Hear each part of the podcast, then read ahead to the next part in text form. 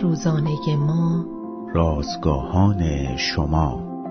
تقاضای معجزه برای ایمان آوردن به مسیح یعنی نادید انگاشتن قیام وی. هشتادمین روز از شماره چهارم نان روزانه ما. درخواست ریاکارانه عنوان و متا باب شانزده آیات یک تا چهار متن امروز ما از کلام خداست. گروهی از رهبران مذهبی از عیسی خواستند که بدیشان آیتی آسمانی نشان دهد. آنها شاهد بسیاری از معجزات وی بودند اما همه آنها را حقیر می شمردند و یا به شیطان نسبت می دادند. فریسیان با پرویی از عیسی درخواست معجزه دیگری کردند. شاید مانند معجزه‌ای که یوشع انجام داد و خورشید و ماه را متوقف کرد.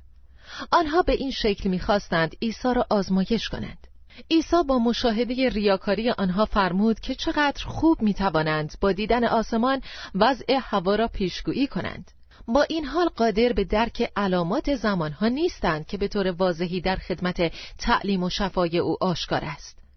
بعضی افراد به من گفتند در صورتی به مسیح ایمان خواهند آورد که معجزاتی نظیر آنچه در اناجیل وجود دارند برای ایشان نیز اتفاق بیفتد. اما چه دلیلی وجود دارد که آنها فکر کنند عکس عملی متفاوت از آنچه فریسیان در زمان عیسی از خود نشان دادند نشان خواهند داد؟ کسی که صادقانه و بدون ریاکاری به دنبال حقیقت میگردد تمامی شواهد لازم برای ایمان آوردن را دارد. قیام عیسی یک اتفاق معتبر تاریخی است. قدرت مسیح قیام کرده را می‌شد در شاگردانش مشاهده کرد. عهد جدید با فکر و قلب کسانی صحبت می کند که بیریا و طالب خداوند هستند مطالبه بیشتر از این درخواستی ریاکارانه است